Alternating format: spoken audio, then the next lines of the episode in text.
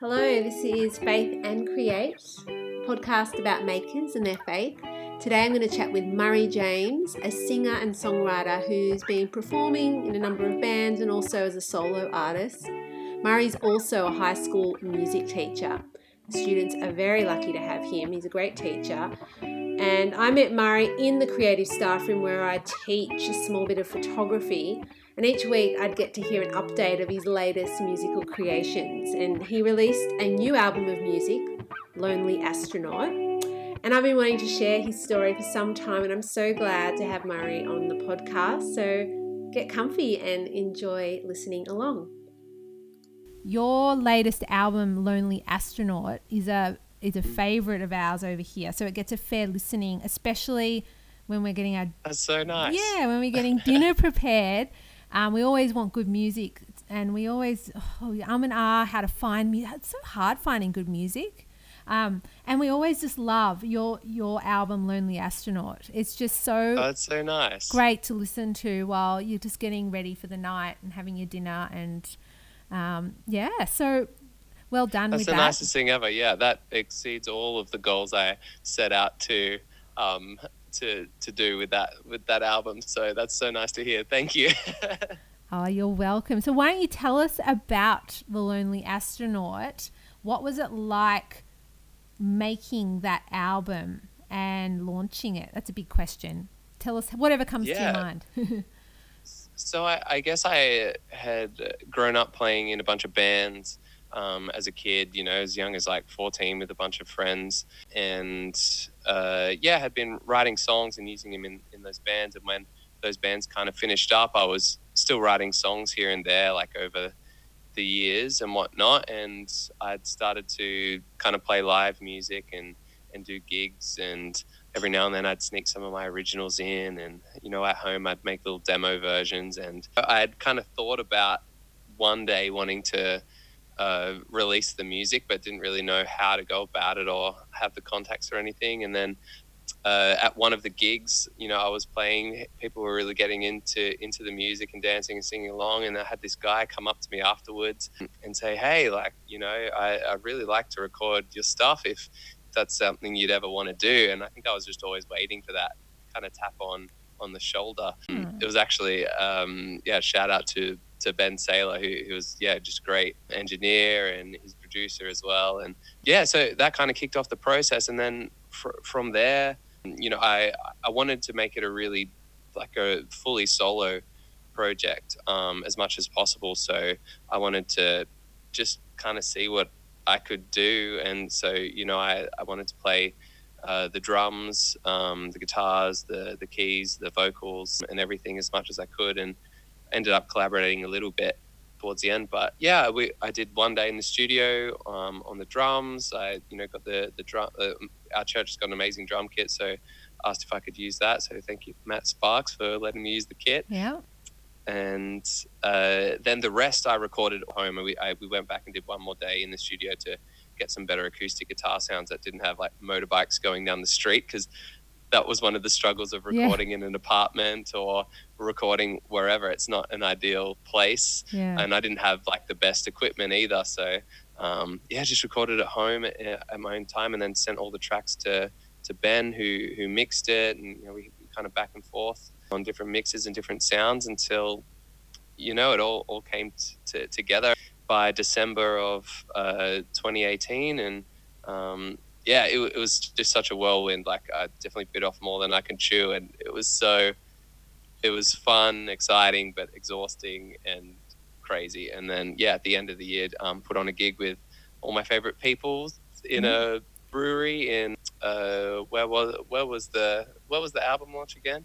Dave's Brewery in i know i've got it in um, the back of my mind it's near Sydney Uni. it's near newtown Broadway. near newtown broadway Yeah. broadway in in Broadway, and um, yeah, some of my you know closest muso friends as well. I wish I could have even had a bigger band.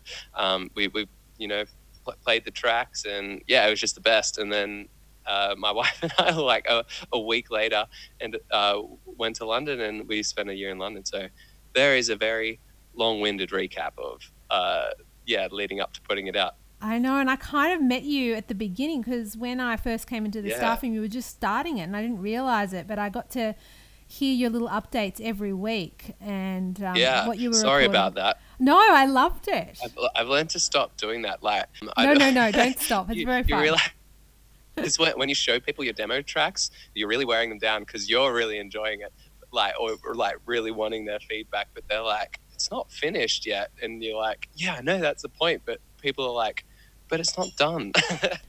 No, it was wanted to hear the whole fun. thing. I loved hearing the. It was like every every week I'd come in and I'd get a little update. It was like a, like a series. Yeah. The series, Yeah. and then I got to go to your launch as well and see like the Mm. end result. It was it was good. How long did that take again? How long did it take from start to finish building that album? Uh, look, uh, from seriously like deciding to, to make an album, I think it, I think it was a, I think we started in January Yeah. of 2018, and then yeah, put it out in in December. It came out Yeah. on the Mm. two days. Was it two days before? Yeah, it was couple before, of days before Christmas. Christmas, or something. Yeah. December 18th, I think it was something like that. yeah. And you made an art. Um, you got yeah. an artwork made for it as well. That was cool. What was the process getting the artwork made? You had a friend yeah, that th- helped that, you make that. that. was super fun. So yeah, one one of the songs on the album is called um, you know Stranger in a Strange Land. Talking about this lonely astronaut. I kind of wrote that a little bit about just just you know kind of myself going around and playing gigs on. I had just like had this big idea of playing gigs on other planets and because no one was listening to the the guy on Earth or whatever, so he took his, himself elsewhere uh, yeah, he hit up a mate that I, I'd grown up with. He's just an amazing artist. His name's Dan Long, and yeah, it was really awesome. He drew up some like concepts, and I loved all of them. And I really wanted to make the artwork a big thing, and so he, you know, made a whole artwork booklet, you know, for the CD, and it just yeah, it looks so cool, and just brought the whole kind of little thing to life. And did. I did have a big plan to have like a film clip, uh, like a fully animated film clip, but uh, and didn't end up having kind of the money or or the, the time to actually get it done. But yeah, yeah, maybe maybe another time. it does cost, doesn't it? It's quite costly making a big album. Yeah, yeah, that's yeah. Um, but yeah, that so that was the process doing the artwork. That, that was really fun. I met up with him a few times over some, just had some meals, and yeah, it, he kind of just doodled some things up and talked about what it would look like. So yeah, Oh, what fun! It's so good. Yeah, we re- we really enjoy that album. Um, and how That's so did you discover? Go back to the beginning when you first discovered your love for music. Do you? What's the Mm. story behind that? Well, my my dad loves music. Like he grew up in the in the '60s, and you know, from what he's told me, you know, he just couldn't wait to get to the record store with his pennies and buy whatever vinyl uh, he could. And uh, he grew up listening to a whole bunch of music, and so so so did I. And he had a radio show. He's got a radio show now. He'll uh, called uh, Back to the is it Back to the '70s? Something like that. Sorry, Dad. Um, best of the 70s something like that he's doing a radio show at the moment and i used to get to go in as like a Oh. five year old you know and like he'd get me to do like little announcements and stuff and i thought it was cool. So i grew up with music and instruments around the house and um, uh, eventually uh, started getting guitar lessons when i was in like when i was like 12 but i didn't really kind of dig playing the guitar very early on. It was only kind of maybe in high school. I remember a, a friend of mine at youth group came and like said, "Hey, we're putting on this like concert um, at my school, and we need a lead guitarist, and you're gonna do it. And so here's here's the music for it. Go learn it." And it was like a Metallica song, and I'd never heard of any Metallica songs ever, and um, it was super hard. Um, but it was like just again like just a little tap on the shoulder that I needed, and then all of a sudden like I owned you know, I was a guitarist and I got to go, I had to go learn a song and, um, you know, we put on a show and, uh, yeah, so I, I really started taking guitar pretty seriously after that and, you know, really tried to earn my way on, um, on the instrument. And so, Oh, yeah. interesting. So and then just through high school. Yeah. Yeah, yeah, through a friend. I had so many amazing musician friends in, in high school and we'd all kind of push each other and yeah, so so that was really, really a cool environment to grow up in, learning music, yeah. Yeah, no, that's lots of fun. And the landscape. So yes, you do. You have done a lot of live music for events and things like that as well. Um, what are your? I'm interested in your thoughts on the future of live music because it's really changed, and not that you have an answer, but what are your? Do you have any thoughts on the future of it?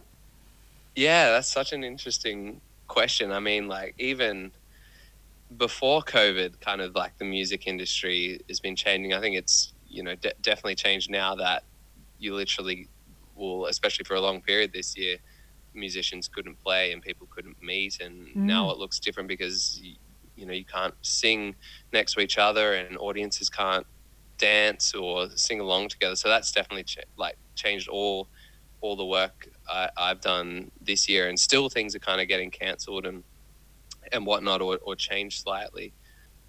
But I think the the the live scene's so different to what to maybe what it used to be. I, I remember growing up, especially even just the, the Christian music scene, you know, playing punk music. If you put a gig on at your youth group, like up to 300 people, you know, kids would be keen to come along. People would come from out of town and make a big thing of it, you know, to see the, the local rock band. But that k- kind of thing doesn't happen anymore. And I think it's so, I think it's because, you know, we have this access to seeing Mm. people all the time on YouTube or you know just just online. I, I suppose it's just not as much of a thing, and uh, especially locally anyway. I mean, people will always fork out to go and see their favorite international big act. You know, come come and play a stadium or whatever. I Mm. think that that scene's you know is pretty alive and kicking. But you kind of your local um, people, it's definitely changed to you know releasing as much music as possible or making videos and Yeah. uh, that kind of thing. Yeah. yeah. So you sensed a change even before COVID hit with that. Yeah, yeah, definitely, and especially you know when you work in uh, working in school, I always like to ask my the, the younger students in seven and eight, um, Oh yeah. yeah, how do you guys what do you, how do you guys find music? Like, what do you listen to? Do you listen to your parents' music? Do you Yeah. um, do, do you go find music on YouTube or Spotify or you know what, what's it like these days to find music? And I, I suppose it's a bit of a mixture for all of them. You know, a a lot of the kids at school these days, you know, were born. Yeah, some of the younger kids are born after Yeah. 2005, even you know, um, and so they haven't heard of even the the bands that I grew up with, and it makes me feel super old when they haven't heard of like Blink 182 or something like that. You know. But they have heard of a lot of 80s stuff. I can't. Yeah, yeah. I think that their parents, you know, where I grew up with the music from like the 60s because of my parents, these kids are growing up with the music from the 80s and the early 90s. Yes. Um, yeah, yeah. So, which is very cool. and they don't mind it. They don't mind it. Like I, I have that conversation too with them because we'll put on music while we're editing our photos or things like that. And Yeah. they, I'm just so surprised that you know sometimes they want to listen to Disney and Mm. and sometimes they want to listen to the eight an 80s or a 90s mix, and Mm. very rarely do they have something new to show me. And um, yeah. Yeah, uh, but of It's course so bizarre, but it's- so interesting just how it it's just takes its own shape with whatever's kind of going on in, in the world. But oh, Yeah, one fun. other thing I should mention is that um, a, a company called Six Eight is like you know a, a startup that have kind of they've, they've kind of made like a platform for artists to you know put their profile online and, and encourage people in the community to kind of book artists directly without having to go through agents or you know even like have to go and search too hard for a musician or or whatnot and they can see a musician's rate or their you know check out some of their videos and then they can book them for their you know their 30th or for their wedding or you know for their local backyard or park gig or or Yeah. whatever and i think that's that that's changing the accessibility um, to mu- Ah. musicians as well it's you know kind of like an uber eats for musicians but yeah, um, yeah, th- th- those guys are great. If you're a musician, um, should yeah check out six eight com.au I think yeah, because yeah I, I've gotten a lot of I've gotten a lot of gigs through them which have been really really fun Yeah, and now do you do you do a bit of teaching through them as well, or or not? uh, not not at the moment No. but they um they they're starting to explore the idea of having yeah music the, the same idea but for musicians to be tutors where you know someone could book an online lesson with them especially through covid they're thinking how can we keep supporting musicians who are out of work? Why don't we give them the Yeah. option to teach uh, online and that kind of thing. Um, yeah which is so good. I really love their yeah their kind of heart for for musicians and trying to hook them up with work and kind of have music throughout Australia and uh, I think also internationally as well. They're, they're yeah, no, it's so it's so interesting. All the different industries are having to rethink and and recreate their mm. way mm. of yeah performing or same with photography. The same kind of thing. You can yeah, I'm part of mm. something that can um, you can book. And um, yeah, it's kind of the way it's going. But it moves so fast, mm. it's hard to keep up with it. It has all changed up, and it's just interesting that no one really is settled. Um, in the, and that's why it's interesting just to see what people are trying, but no one's really settled into anything in particular. Um, even event like yeah. event photography is a big one with us. So you've got event music. Um, yeah. And we've I do a, I reckon fifty percent of my work was event photography, and yeah. that that has kind of totally gone thrown up in the air and it's interesting how they're trying to redo a lot of things online like they're trying to do a lot of events now online but it doesn't yeah. have the same feel you know like it's nothing quite like you know having live music and real people getting real drinks and real food and mingling. yeah yeah it's totally a different experience and like just the vibe in a room or you know it, yeah. just the emotion that can come from watching an artist perform or yeah like a, taking a photo in a room you know, you know the, it's just yeah it, it, just can't there's no substitute for it you know we're so used to listening to our music through some tiny little speakers on our laptop or something like that and it just it yeah. doesn't do it justice it's a different whole different thing it's fun to think about it though but i feel like there's a little movement towards people creating more intimate events in their mm. home spaces so going to an event, a big event, can sometimes feel lonely, and you come home and sometimes you don't feel like you've actually really connected. And I feel like the way events maybe could go, uh, doing events in intimate spaces, maybe in your own backyard, where you mm. hire equipment. You still can like have like music, and you can still have a photographer, but the the mm. um, events just become a lot smaller, and then they get recorded still um, so you still need them filmed, and then they get broadcast to a wider, you know, group um, if they want to. Yeah, wow. Um, but I feel like maybe there's a place for smaller, intimate ones, but they just get more broadcast. Yeah. If that does that make sense? yeah, um, yeah. Uh, I'm seeing like uh, some of my PR agencies I'm linked with trying to promote something kind of like that, uh, where you can hire the you can hire the decorations and yeah, blah blah blah. Hire everything, but you just do it in smaller, and then you film it. And anyway, yeah, yeah. yeah anyway, yeah. Off on a. That's so cool. Yeah, and I, I guess everything. Um, I don't know. We can only speak from our perspectives as well. Like, uh, I suppose for me as a musician, I can only talk about the, the, the, music industry to, to an extent, like just what I've experienced, and I'm sure it's different for everybody. You know, I don't do it full time either, so hasn't impacted me as much as no. others who would really have to look in completely other place. Like I think all you know, my my friends would even they'd say completely different things the way it's affected them. So. I know it's interesting how you've gone back into full time and COVID came at the same time. It's interesting. Mm. You've been uh, you've had that solid kind of income that hasn't wavered as opposed to you know half and half. It was, it's good timing going back to teaching. Yeah, yep. I felt like you know you're being looked after. Oh, that's good. Yes. Well, my next question is grateful. Thinking back to all the little moments musically, um, grateful working moments where you might have seen, you know, God answer a prayer or given you've had a desire on your heart and you've been like, oh, I'd really like this to happen and I'm not sure how it's going to happen, but I really like it. And maybe you mm. saw something that you wanted come to life um, and you're grateful mm. for it. yeah, I mean, yeah, there's a lot of things like music's such a such a blessing in like so many ways like it's it's um such a cool thing to explore like you know i i'll play music every day and it, it's quite you know therapeutic and like it's a nice personal thing but it's also such a great thing to do in groups you know spend time with friends with something in common and you know it makes people happy and, and all that kind of thing. But a, t- a time that i can remember being little, pretty.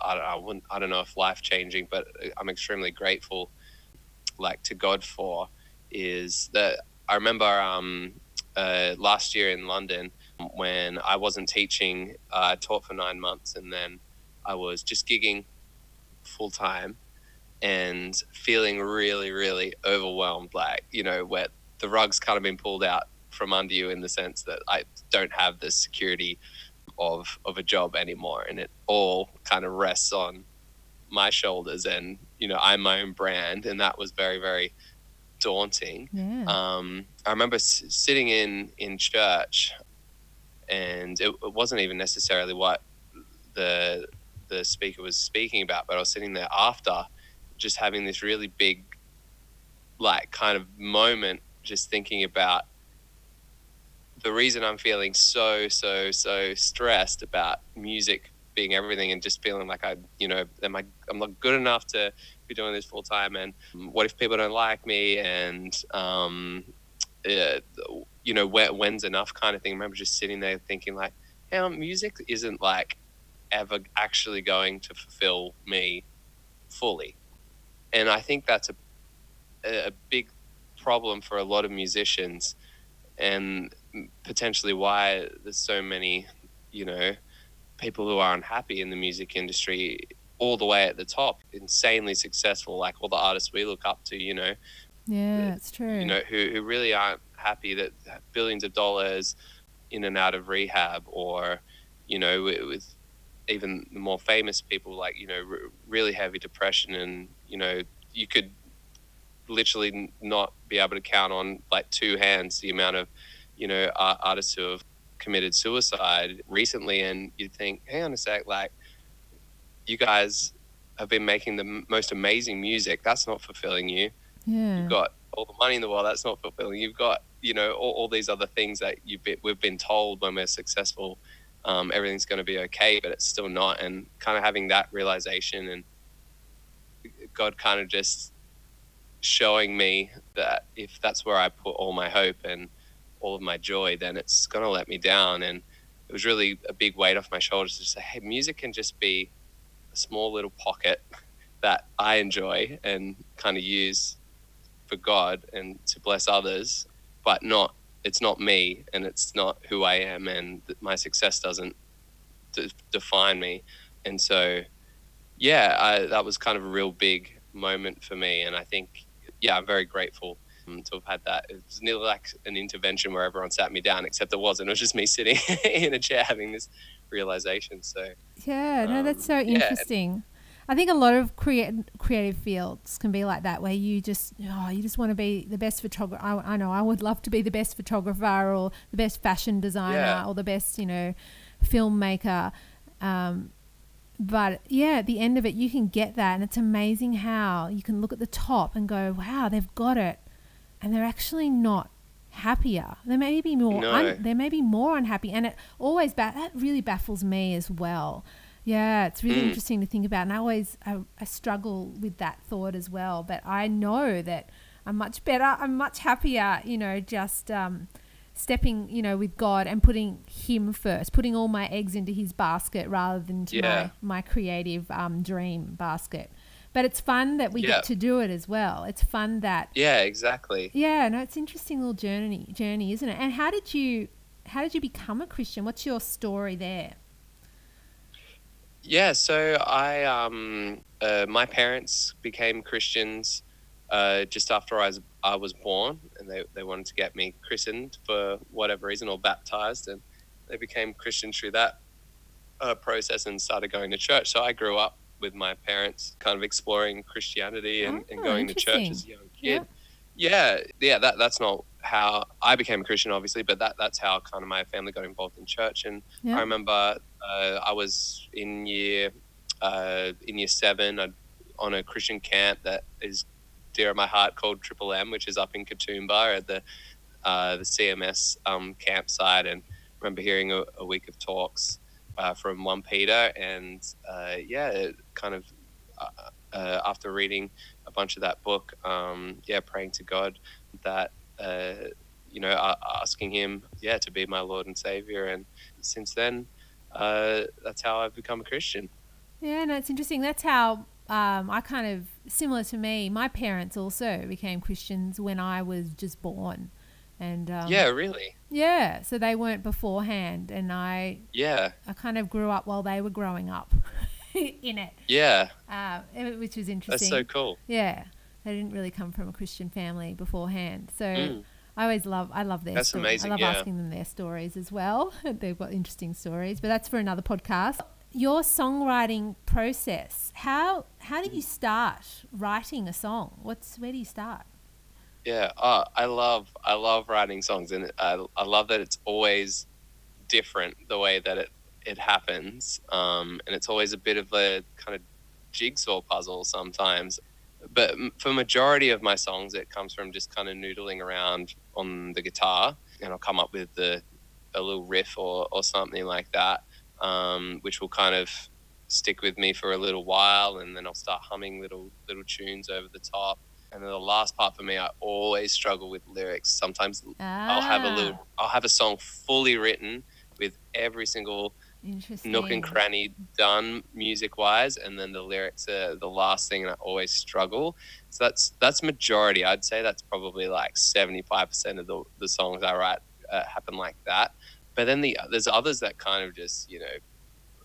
I know it's cliche, but kind of just kind of fall out of the sky, and they're just fully written songs in one sitting. It's normally the more simple songs that you know. Normally, it's when something's like really kind of going on in life, and you just need a way to express it, and it all just Yeah. kind of happens. Music, lyrics, melody, all together, which is cool. I, f- I find that those are the best songs, the ones that kind of just write themselves, and it can be done in an hour. You know, the other ones take can take like a year, start to finish, or something sometimes. Oh, yeah, it must be hard when you've got like a little riff or something little and it you need to finish it, but you don't know, yeah, how to re- how to Mm. resolve it. Um, Yeah, well, I, I was really frustrated. A lot of the songs on the album were exactly like that. They were all ready to go just without lyrics. And I remember just thinking, man, my life's so boring. Like, I have nothing to write about at the moment. And I was like, I know people and stories that have been through different stuff. And so I just kind of stepped into some other people's shoes, you know, from, from people that I've known throughout life and kind of wrote from their perspectives about just little things that I've been through alongside them, but from their perspective. And found that really freeing. Like I found just the lyrics just would start to flow that way. And so I, I think that's a, that was a cool way to get rid of a bit of writer's block. And yeah. Yeah so Yeah, yeah, that, that's where I got a little bit of inspiration for, for for the album. A lot of people come and ask me, "What's this song about on the album?" And yeah. hey, well, like I didn't know like that about you. I'm like, oh yeah, it's not about me actually. It's about it's about someone else. That's so interesting because yeah, the sound's one thing, isn't it? Um, I don't know when I Yeah. when I, when I speak with Marcus, my husband, he loves you know the music as well. He loves like the sound. He's not that interested in the words. He's interested in the vibe of a song and the feeling of a song Mm. Yeah. and the sound of a I'm, song. I'm never yeah, I never really pay attention to the words. Yeah, my wife Emily, she really listens to the words, and the words are a big, big part of the music she listens to. But they all go over my Mm. head, and I'm listening to the things in the background. that's you know? so interesting. Yeah. yeah, I'm Yeah. like Emily. I definitely I love words. But I know not to listen too intently to some words, especially you know I used to love Nirvana as a kid, and Mm. and he, he just sing he just sings the whole thing over and over again. Like you can't take his words in really because it's yeah, just and and in any of that rock stuff sometimes it's so messy that you can't hear what they're actually Yeah. saying so you just have to get lost in the vibe of, and the sound of the song and you just have to switch off the words and enjoy it Mm. yeah. uh, it forces you to it forces 100%. you to uh, it's interesting and so yeah you back to you you recently went overseas in it was london was it london that you went to Mm. Yeah, we lived in London. Yeah. so I was just interested because I've never been to London. I was interested in what the musical scene was like. It was pre-COVID. What was it like? It was Mm. so fun that you got to experience that before COVID, you know, came into play. Yeah. Um. So yeah, what was it like? London, it was such an awesome year for so so many reasons. Going over there to teach and also to, to gig as well. And um, so I played music in kind of two different um, lanes over there. So I uh, joined uh, a band with one of my closest friends growing up. We, we played in uh, two bands together as teenagers. Um, Artie Worsley, uh, and he was in a in a punk, kind of post punk band. Uh, he was playing drums and his guitar and uh, singer, and you know they'd always played without a bass player, and uh, you know I played bass in the band with Artie when we were growing up. Oh, And- wow. They kind of didn't want to ask me because oh he won't want to play bass, and then I didn't want to ask them, hey, do you want a bass player? Because they had the whole two piece thing going on, and eventually, you know, I think he just we like kind of flirted around the idea of um, making it a three piece and then yeah I, I joined that band and so the the live music scene there was it was okay i it was kind of similar to sydney Interesting. a little bit Hmm. you know the, a bunch of pubs that would have originals bands and you know tickets at the door and you'd get a certain cut of the the tickets as a band and you know you'd probably you'd probably have more people out and about in london it's a really dense city so you probably have more people in bars so you're never playing to like an empty room or anything like that so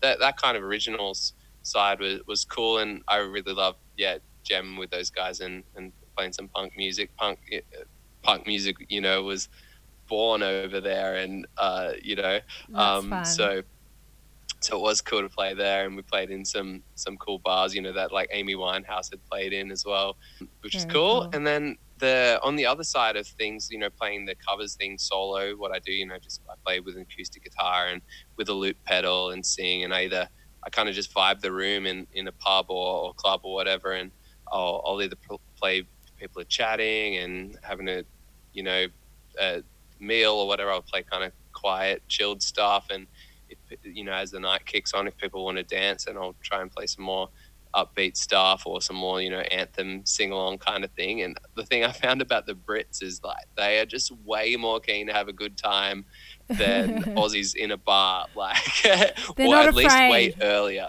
Yeah, at least right. way earlier. Like you know, the, it normally kicks off after ten in Sydney when people's you know when all the beers have kicked in or whatever. But over there, they just love to sing. You know, they sing as they're going down the street, all the lads, or uh, at the football or Yeah. whatever. They just love. It's such a culture thing. And so at the bar there, as soon as you pull that guitar out, sing the first song, everyone just puts their drinks down, stands up, and then they'll just belt it out for hours. Um, Oh, how so that fun. was really, really that. cool. You're not that like unnoticed guy Yeah. playing his guitar in like a dark corner. Everyone just wants to sing along and dance and, and have a good time. I don't know. I, all I can put it down to is maybe the culture and that there's a lot of Yeah. uh, people traveling and I don't know. No, Um, no, I think Sydney's definitely a little bit more conservative because when I capture events, I, Definitely. same, I find them harder to warm up. They're a little bit more reserved, and uh, yes, karaoke and thi- 100%, yeah, yeah. karaoke and things like that don't really take off Yeah. here. I've always wanted yeah. to Sydney do it. is no very conservative. very, re- yeah, very. I think reserved is the right word. Like when you pull out a guitar in maybe like a Sydney bar between six and seven, or even seven, eight o'clock, people are just gonna like look at you, and they'll, you know, Oh. that- that's just what you find. Whereas over there, people will like they'll see music and they'll go into that bar because it's there. Yeah, they're willing to just let go, let down their guard a little bit more. Yeah, no, I found that as well with um just observing events from a photography point of view. Mm. Yeah, no, it's interesting. I don't, oh, what fun to experience that. That is such a cool Yeah. um, way to go out before COVID hit. You know? Yeah, and we're very grateful we, we came back when we did. But yeah, also, um, yeah, heart goes out to lots of musos here and there who are looking for work where, wherever they can get it. Yeah. But yeah, it, yeah, summer, very cool over there. Oh Yeah, yeah, it was well, summer. I- it was summer over there. Yeah, summer summertime most of the time when I was uh, playing playing those gigs and oh yeah, I was playing every Friday, Friday or Saturday as well. I kind of had like a residency in, in a bar, so uh, you know got to kind of get to know the the bar staff and what they were doing. Mm. One more one more question before I let Mm. you go. Have you have you got any new music building at the moment, Murray? What's happening um, with your music stuff now? Yeah, I've been writing lots and lots of stuff and really excited about it. I haven't sat down and actually kind of made a bit of a plan as to what I want to do. I haven't really had the time to do it. No. Just teaching's just been f- so full on this year, especially with COVID and five days a week and uh, HSC time and like music's been it's, it's just been a bit of a hobby and I haven't been taking it too seriously. But I've been writing a lot of music. kind of demoing it out um, for fun and, and just learning new things. Yes, I am very keen to in you know 2021 to start sharing some of the music out there, whatever it's going to be, whether it be singles or you know working towards another album or something like that. If it doesn't Mm. kill me, because the last one nearly killed me. Um, But yeah, th- things are in the pipeline, and uh, I suppose that it's s- some more of the same, but also some some different stuff as well. Yeah, well, that sounds, it does sound good. And it's probably nice to have a little bit of break. Like, you don't have a deadline Mm. that, of an album No. launch coming up. So, do you find the music that you are playing with at the moment, do you find you can just relax and have fun with it as and switch off? Yeah, Switch off from the Yeah. school, school week and, and just enjoy your music a little bit more rather than, I don't know, work towards a deadline? Yeah, yeah, I do. And uh, sometimes deadlines are good. Like putting the deadline on, on the album was good because I had to finish. I'm terrible at finishing things. I have a lot of open ended ideas, but so that was good in a sense. So I'll need to give myself a deadline. But at the same time, yeah, I really like just being able to have fun with stuff. And if a song's not, even just writing a full song in a completely different style that really isn't me, and being happy to be like, nah, I won't even use that, you know. Um, whereas before, like every song had to had to count, had to make every everything count. But it, it's nice just you know j- just writing for the fun of it, and if if I use it later, then great, and if I don't, whatever. It was it was cool. It was fun. Yeah, no, it is fun. Oh, I love music. Well, I can't wait. I can't wait to see what you do next. But there's no pressure. We're still enjoying the lonely. we're still enjoying the lonely astronaut. Uh, but yeah, Oh, thanks. that's so nice. Well, thanks so much for chatting. And No, so good to chat. Thanks for listening. So glad to have Murray on and share his story. I'm going to pop a link to his album Lonely Astronaut, plus some of his music details in the podcast notes. Have a listen and enjoy the rest of your day.